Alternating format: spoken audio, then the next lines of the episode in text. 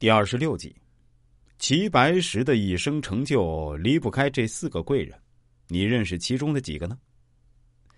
在先前的节目中，我们提到过，齐白石一生的功成名就离不开贵人的帮忙。今天，就来跟大家梳理一下齐白石的几个贵人。齐白石出身贫寒，自称草医，但一生都有贵人相助。在齐白石二十七岁时。为做雕花活的雇主随手画的几张花鸟画，被邻村名士胡沁园赏识，遂收为学生，受其画艺，被齐白石视为平生第一知己。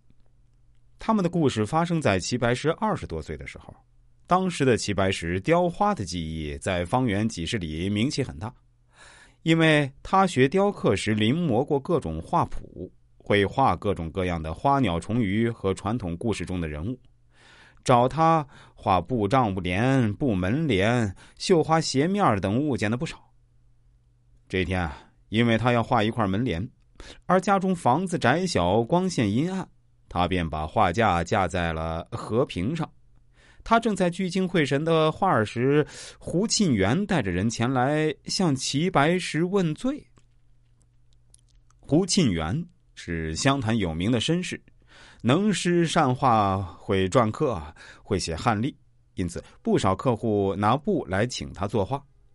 但他是个绅士，喜欢结交朋友，又是那一代有名的文人，因而常常忙于交友应酬，致使他应允给客户们做的画呢是一拖再拖，不能按期交货。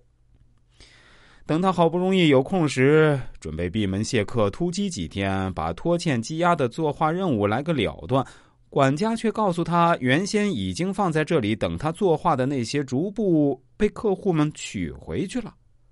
胡沁园命人打听，才知道那些客户又去请了齐白石。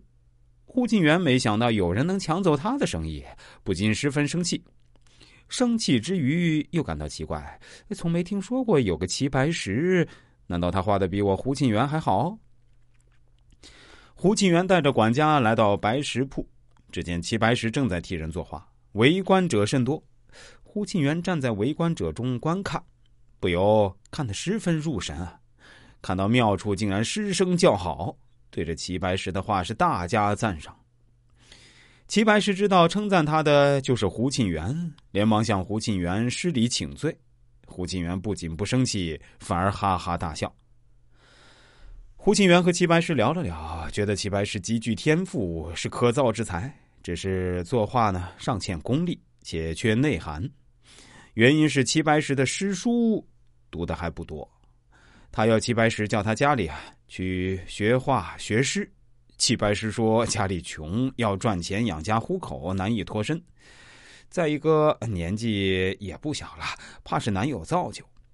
胡沁园呢，就不仅不收齐白石的学费，还叫管家给齐家送来钱米祭祭，硬是让齐白石安心去他家学诗学画。